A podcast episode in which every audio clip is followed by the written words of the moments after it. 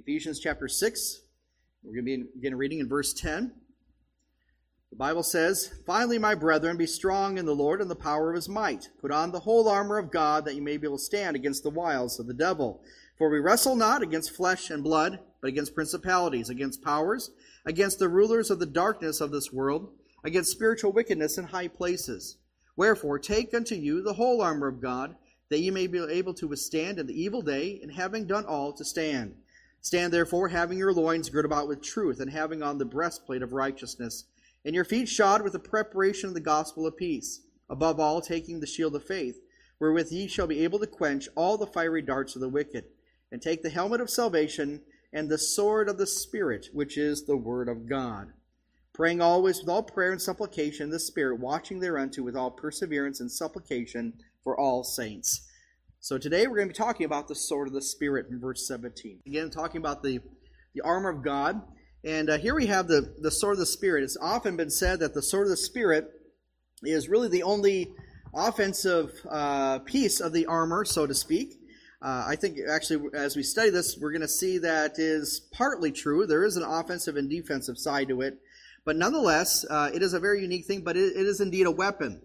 It kind of, but when we think about the armor of God, it kind of, this kind of reminded me as I was studying a little story. This is a a humorous story that's been around for a while. I'm not the first person who told it by any means. And so, but anyways, the story goes that an elderly woman had just returned home from her church service when she was startled by an intruder at her home. She caught the man in the act of robbing her home of its valuables and she yelled, Stop! Acts 238! Which Acts 238 says what? Repent! right? Turn from your sin. That's the, the, the mindset of that. So she said, Acts, stop, 238. So the, belie- the, the burglar, she, he stopped dead in his tracks. So then the woman, she then calmly calm, called the police and explained what had happened. Then the officer came, and as the officer was handcuffing the man and take him in, he asked the burglar, Well, sir, why didn't you just stand there? All the old lady did uh, was yell a Bible verse at you. Bible verse, replied the burglar. She said she had an axe and two 38s. Right? It must have been Davies. Okay. We probably close the service right now, right? So but you know, this humorous story probably isn't true, but nonetheless, it reminds us of uh, kind of the importance of having uh, the Word of God and uh, using it even when we least expect it. And I think that's kind of interesting uh, in that story uh, because a lot of times the spiritual attacks that we do get happen usually without notice. They sneak up on us. Uh, temptation comes or crisis comes where a lot of times we have to react uh, very quickly. You don't have a lot of time to think. And so by understanding the Word of God and understanding its place and its value that we it, God has given to our lives, how much we definitely need the Word of God in our lives. And so that's kind of the, really the focus of it, talking about the sword of the Spirit. You see, the armor of God is properly suited for every believer. By putting on this spiritual armor, we are then mobilized to live truthfully. That's the belt of truth. To live righteously. That's the breastplate. And then for the Lord, we stand confidently in the shoes of the gospel of peace. Then we talk about the shield of faith. And that's simply by holding the shield of faith, we are doing so by trusting God no matter what is thrown our way, even the fiery darts of the wicked. Last time we were together, we looked at the helmet of salvation, which gives us protection that will guard our hearts and minds in Christ Jesus. It gives us assurance. You see, spiritual warfare is real. As Warren Wiersbe once said, that the Christian life is not a playground, it's a battleground. Spiritual warfare is real. But in Christ, putting on the Lord Jesus Christ and putting on his armor, we have victory. We are overcomers. Praise God for that. You see, wearing the armor of God really affects us of how we live in our personal life. Remember Ephesians 4, verse 1 to walk worthy of the vocation or the calling that He has given us. How we walk in our own life, walking circumspectly, walking wisely, walking in love. Uh, wearing the armor affects us in our marriage. That's the end of chapter uh, 5, dealing with husbands and wives in the, in the family. And then also dealing with children. It's the beginning of chapter 6. And then even uh, just before the armor of God, it talks about employment, how you interact with each other, even at the job site. So, in other words, wearing the armor of God needs to be worn every day, all day, always. How important we need the armor of God in our lives. I think it's important as well in our Christian life that we be careful not to become overconfident or even arrogant in your walk with the Lord. Some people say, Well, I've been a Christian, I've been doing good, everything's been going well, I don't need to put on the armor, I'm doing great. Well, you never know when you're going to need it, such as that lady with the burglar in, his, in her house. You never know when you're going to need the armor of God. You see, having victory in doing this calls us to know how to use the sword of the Spirit. So we're going to talk about now of using that sixth piece of the armor, which is the sword of the Spirit, the Word of God. And so we're going to kind of break this down today and kind of looking at three aspects. We're going to look at the sword itself, sword, why it's called the sword of the Spirit, and then the Word of God, exactly what that means. And I think, uh, be honest with you, it's a little surprising when we look at the Word of God, exactly what Paul is referring to here. So as we look at this, again, Paul, as he's, we believe he's under house arrest when he writes the book of Ephesians, and he's chained to a Roman guard who naturally would have had on the armament that Paul is describing here. If nothing else, the people around him, the soldiers around him, or even in Ephesus, a lot of people would have, you could easily identify a Roman soldier in Ephesus or in Rome in, in that region. And so Paul is again uh, utilizing this, this, the armor of God, by having this great object lesson there in front of them. Talking about, again, the belt of truth, the breastplate of righteousness, the feet shod with the preparation of the gospel of peace, the shield of faith, the helmet of salvation. Now, the sword of the Spirit. So, what exactly was the sword, especially in the Roman times? Well, you see here that the Roman sword that was used was called a gladius. You think of gladiator, for example, but gladius, it was really a short sword, about 18 to 20 inches long, the blade, and it was a double sided sword. It was a short sword that, as opposed to, let's say, the Thracian sword or the other swords that were in that area, those would have been the broadswords. I think a lot of times when you see someone or talking about the armor of God, they think of this big wielding sword that they're hovering all over the place, you know, with that. That's not the sword that we're talking about here. Okay? That's kind of like a, this broad, sweeping sword that you see. By the way, when Jesus comes back in Revelation chapter 19, talks about the sword that come out of his mouth, that, that's actually talking about that broad sword that makes sweeping changes. But what we're talking about here is really that gladius. It's that, it's that sword that was often used by legionaries in the Roman uh, army, and it was used basically for stabbing and thrusting. As you think about the shield of faith, remember that the armor of God, all these pieces, they work together. To have one without the other basically made a, a soldier not effective.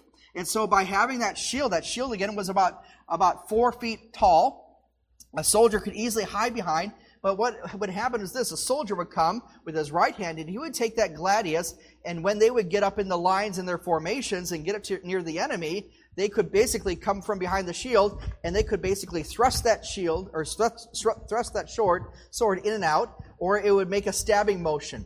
And so you would not have those broad sweeps that you sometimes see in the movies. Okay, that's Hollywood.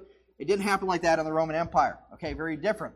However, it was very effective. And the Romans were basically, they were like a machine on the battlefield in regards to that. Okay? So, this is important to understand that. Now, the sword, again, here, as we talk about, was actually both used defensively and offensively. Okay, when, when someone is striking against you, obviously you can use your sword to block. Okay? Anyone ever done sword fighting? Any Olympians here? Oh, any gold medalists? Okay. All right. But anyways, if you use a sword, obviously there's there's positions and you can use a sword to block. It's not always offensive. And so there's that side of it. And we're going to actually see, I think that's the majority of what Paul is focusing on here, because we are learning how to stand therefore, standing your ground. And to do that, basically, that's getting your position. It's a defensive position, ready whenever an attack comes. You are ready whenever Satan's attacks are going to come at you. And so I think that's that's the primary look at this, but there's also an offensive side to it as well. Like I said, that sword would have been used for awesome for, for thrusting, for um, for stabbing. Those and so what it amounts to is this: the Roman sword was really built for close contact fighting. It was built for close contact fighting. When shields are up against each other for, with you and the enemy, you can come and you can make those quick thrusts and make make the, your uh, attack at the enemy. So this is very important. So there is times where we use the word of God even offensively in that that sword of the spirit. But here's the bottom line: no matter your position, whether it's offense or defensively, basically, what are you supposed to do with the sword of the spirit? Use it. Use it. This is important here. The idea that we have here, again, looking in the context here, it says in verse 17 at the beginning, and take the helmet of salvation and the sword of the Spirit. So just as you would take the helmet of salvation, you now take the sword of the Spirit. Now, the, the Greek word take here is really the idea of it's different than in verse 16, where it says, here in verse 16, taking the shield of faith. Verse 17 is a different Greek word, and the idea means to receive or accept as given by a commander. So, in other words, talking about the helmet of salvation, that is one that you are given by your commander. That's the assurance that he is in charge and you're with him, you will win. You have that assurance. You have confidence. And now, talking about that uh, sword of the Spirit, that's also given by your commander. He has given you that weapon. What are you supposed to do? Take it and use it. Okay? So, very important as we see here. For us to simply say, God, I'm good. I don't need this stuff. I don't need your help. I think I can handle this issue on my own. I've heard so many Christians say, I heard someone recently actually, uh, Uh, basically saying that, you know, I can handle all, I can handle these problems. I if if I really need to, I can pray to God and maybe He'll help me then. How foolish we are to walk in this life without being properly equipped for the battles that God has so graciously equipped us for with His armor. Pretty amazing when we think about that, what God has done for us. You see, when we take up the armor of God, and when we take up, especially today, the sword of the Spirit, what are we doing in essence? In this way, I believe we can resist the devil and he will flee from us. How do you resist the devil? You say no, right? Just say no, but you resist the devil, he will flee from us. And we're going to see by using the sword of the Spirit how we can actively resist Satan's attacks that come at us right and left. So let's talk about that's the purpose of the sword, but let's now talk about the sword of the Spirit as it's talked about here. The sword of the Spirit. We see here, first of all, that spiritual warfare requires spiritual weapons. Spiritual warfare requires spiritual weapons. Turn with me over to uh, 2 Corinthians chapter 10. 2 Corinthians chapter 10.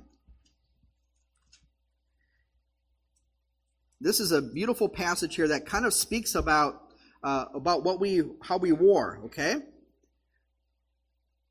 start with me in verse three. Okay, Paul says here for uh, 2 Corinthians 10, verse 3 For though we walk in the flesh, we do not war after the flesh. That kind of goes to what Paul said again in uh, uh, Ephesians 6:12. We wrestle not against flesh and blood, our, our real enemy is not your neighbor or someone you're having problems with at work or your family member, whatever. That's not talking about that. Our real enemy is a spiritual enemy. It's Satan and his dominions. So as we think about that, it says in verse 3, we do not war after the flesh. It says here in verse 4, for the weapons of our warfare are not carnal or of the flesh, but mighty through God to the pulling down of strong uh, of strongholds. In other words, that the weapons that God has given us can defeat Satan and his, in his, in his kingdom. Pretty amazing. Verse 5, let's see how that works in action. Casting down every imagination or arguments and every high thing that exalts itself against the knowledge of God and brings into captivity every thought to the obedience of Christ. So here's the, the ultimate goal. What is the, the end result of spiritual warfare? When we are properly equipped with the armor of God and even use the spirit, the sword of the Spirit, as Satan is, and his kingdom is defeated. And by the way, he is a defeated foe. All right, don't let him uh, convince you otherwise. He is defeated foe. His days are numbered. All right. But it says here, by casting down these imaginations or arguments of every high thing that exalts itself against the knowledge of God, bring captivity every thought to the obedience of Christ. So here's the point everything will ultimately fall under the feet of Jesus Christ to the obedience of Him.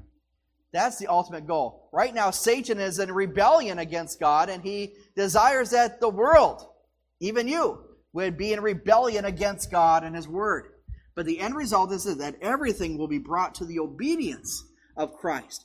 And we're going to see kind of that's really the thrust of no pun intended, of the sword of the Spirit is obedience as we see this, okay? Obedience to what God has said. So as we think about this, that the spiritual warfare requires spiritual weapons. But let's now look at the, the sword of the Spirit. He is the author of the word, okay? It says here, take up the sword of the Spirit, which is the word of God. Again, back in Ephesians 6, okay? So we know that through the Spirit, we know talking about God, it says, which is the word of God here. We'll talk more specifically about that, but let's look at the role of the Spirit in with the word of God. First of all, we know that the Spirit is the author of the Word, of the, of the scriptures we have. And the Bible says in 2 Timothy 3.16 that all scripture is given by inspiration of God, is God breathed, is the literal idea of it. It's God breathed. That's through His Spirit. Everything is, is given to us by God. But look more specifically of how this works, okay?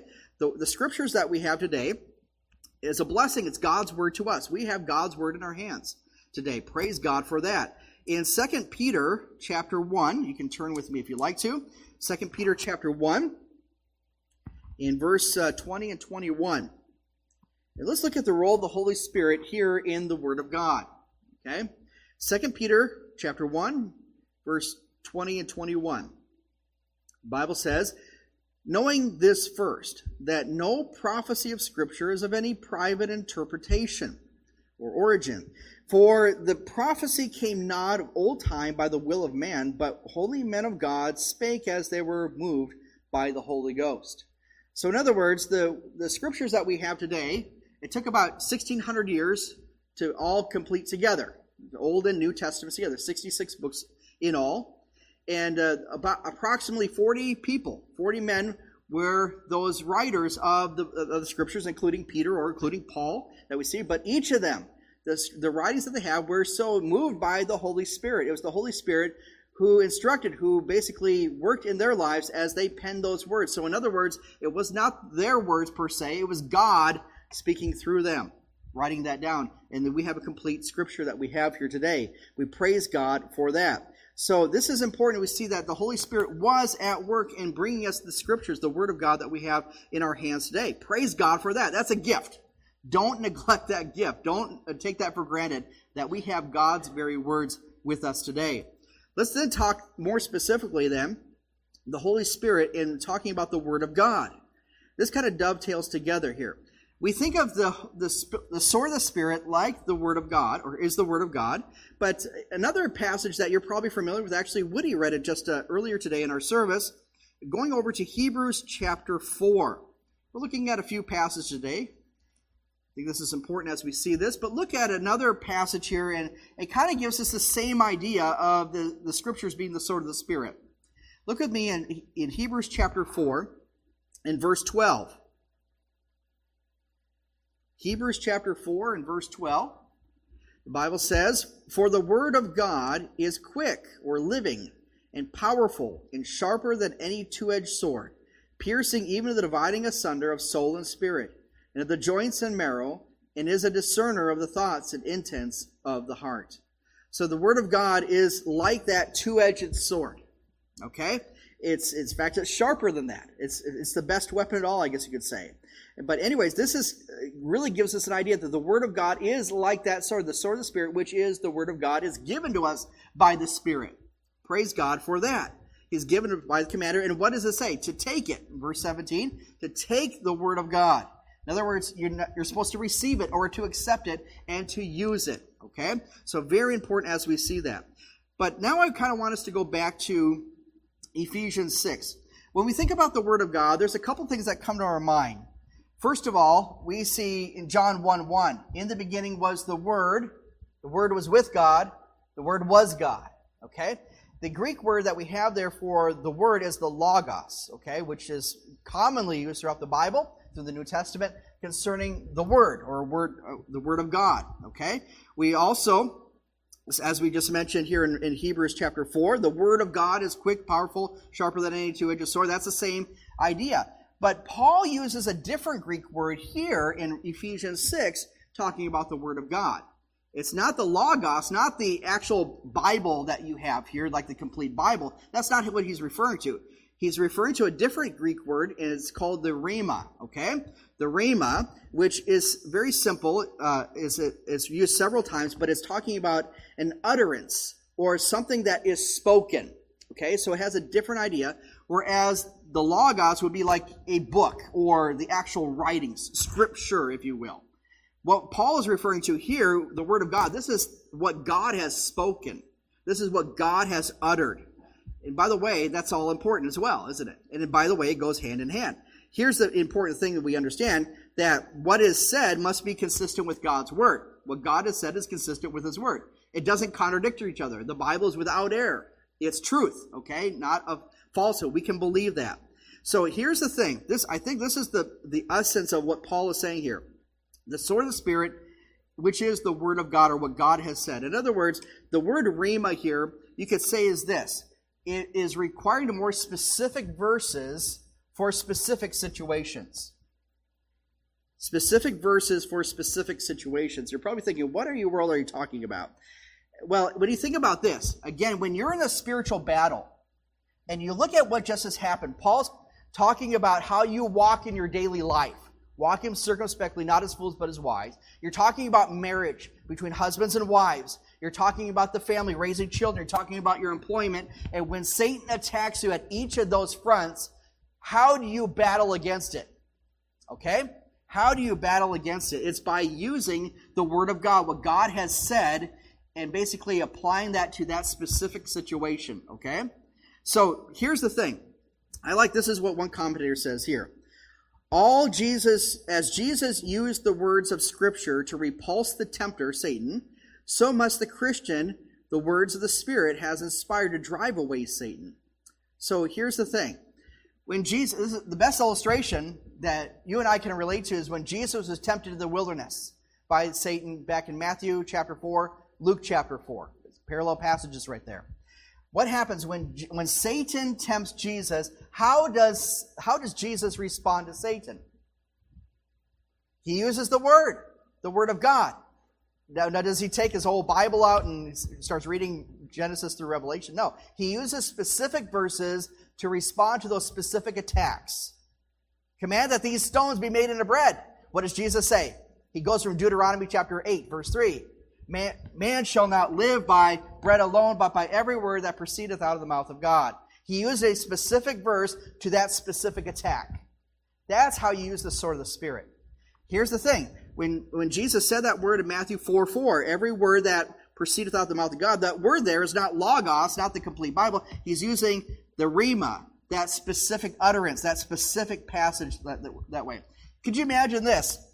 Jesus being tempted uh, by Satan, command these stones be made into bread.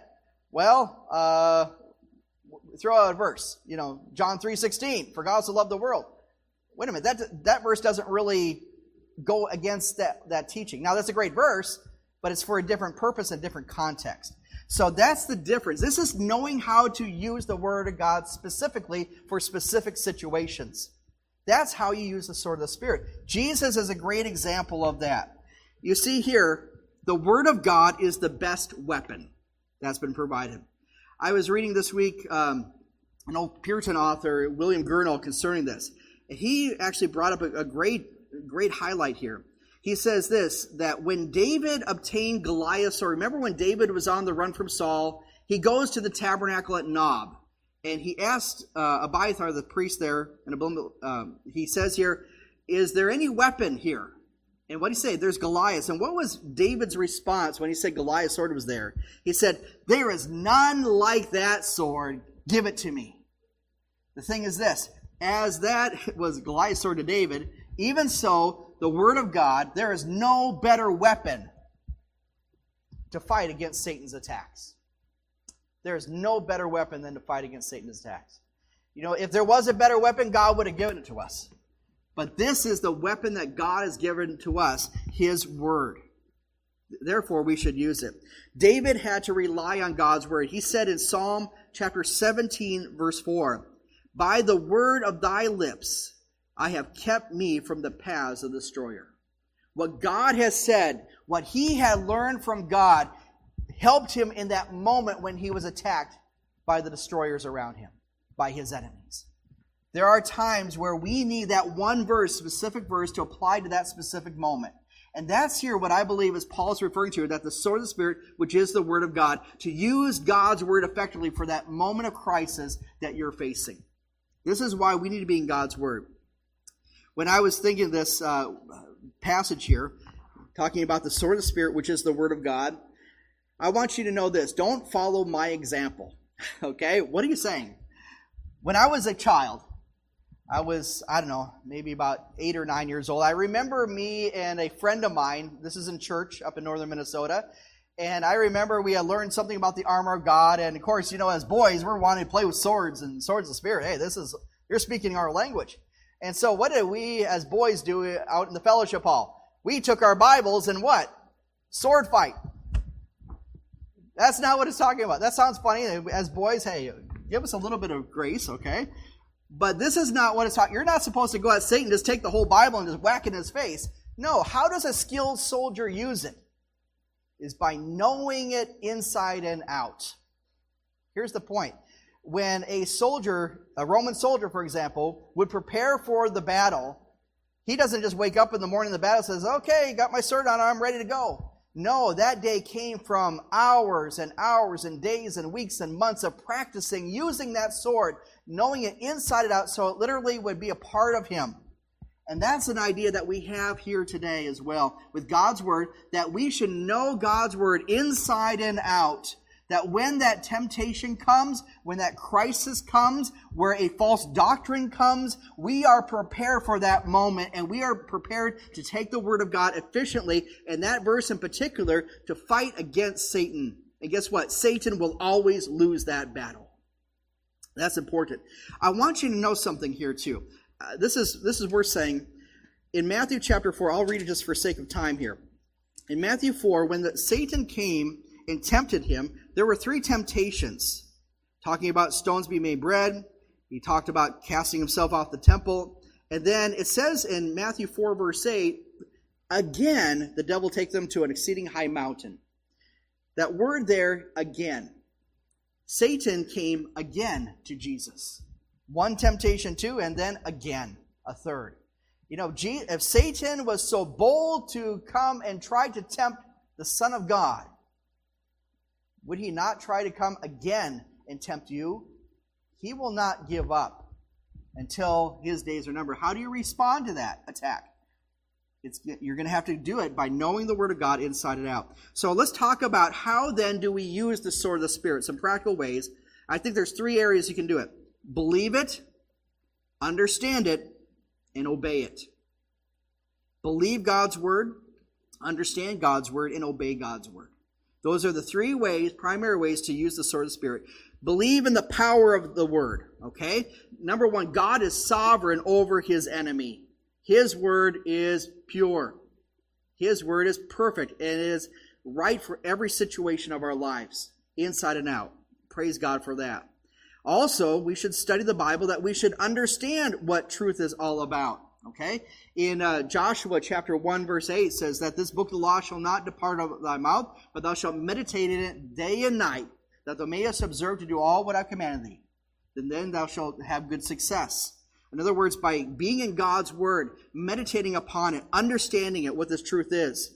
And then in that, we need to be ready to, with Scripture as, as a command, as the Savior did, to meet the various forms of temptation. Memorize God's word. Psalm 119, 11. You guys know this. Thy word have I hid where? My heart, that I might not sin against thee. How important we need to have the word of God as a vital part of our daily life. This should be your habit. I pray today that today, this moment was not the first time you opened the Bible this morning. Okay? Tomorrow, Monday, you got to go to work, right? You got to go retire, whatever you retired people do, right? Whatever it may be that you're doing tomorrow, let the Word of God be a part of your day the first part of your day, the last part of your whatever. Let God's word be a part of your life. Why? Because you know what? I, have encountered this so many times. I remember counseling uh, someone in Tennessee when we were living there the and working at the church there. That there was a person that came and was really struggling with some pretty important issues. And my question after hearing this person talk was, well, how, how's your Bible reading, your devotional life going? Oh, I haven't done that in months. I pray you're not in that situation. Guess what? You can change today. Get in His Word. Let this, by the way, the more familiar you are with God's Word, the more you read it, the more you understand it, the more you apply it, the more you're going to be ready to face temptation. And you'll be ready to do that or face that crisis that you have. Okay, then also believe it, understand it, then obey it. Obey God's Word. And this is what it amounts to. What does it look like to carry the sword of the Spirit? It's by obedience. This person obeys what God has said. This is what is important here. You see, the devil is thrilled when a Christian neglects the word, the sword. Therefore, we should not depend on our own reason, our own thinking, our own understanding, but rely on God's wisdom, on God's word. That's what it means to carry the sword of the Spirit. To use it effectively means we should believe it, we should understand it, and we should obey it. The Bible Jesus said in Luke 11, "Blessed are they that hear the word of God and keep it." This is what we should do. See, the sword of the Spirit reminds us of the ultimate victory of Jesus the Messiah. In Isaiah chapter 59, verse 2, it says, And he hath made my mouth like a sharp sword. In other words, the Messiah, the servant psalm or servant passage that you have there, he, Jesus the Messiah, has all authority to overcome everything that resists him as if with a sharp sword. Revelation 1:16 says, "And he hath in his right hand seven stars, and out of his mouth went a sharp two-edged sword." Now that's the broadsword. There he can do damage. In other words, Jesus with that sword is the victor. What does this look like in real life? I was kind of thinking about this. Lord, how what does this look like? And on Friday, I mentioned this earlier, I was able to visit with Terry Honey. During the visit there, uh, we talked and about different things. She asked about the church and all that, and she sends her greetings. But during the visit there, I had brought over, we have the two devotionals, the Days of Praise and Our Daily Bread, that are on the Welcome Center. By the way, if you want to get the Word of God, take one of those as a tool. That's your spiritual trail mix, okay?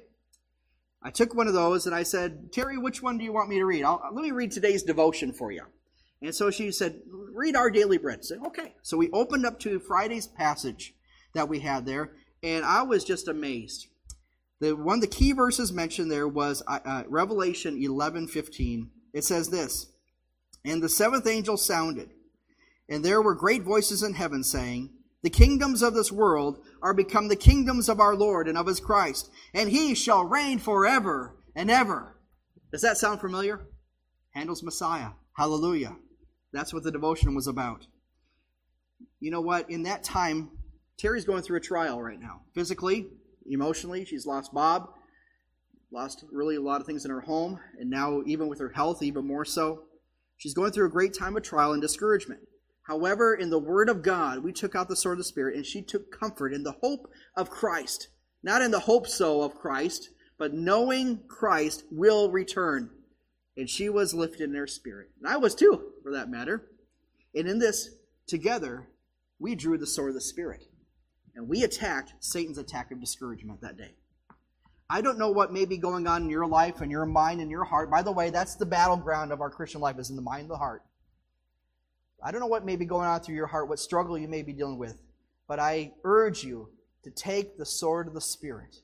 The devil has no chance against that because that's God's word. Know it, believe it, understand it, and obey it. And when you do that, God is glorified. Jesus is victor, and we are victorious in him.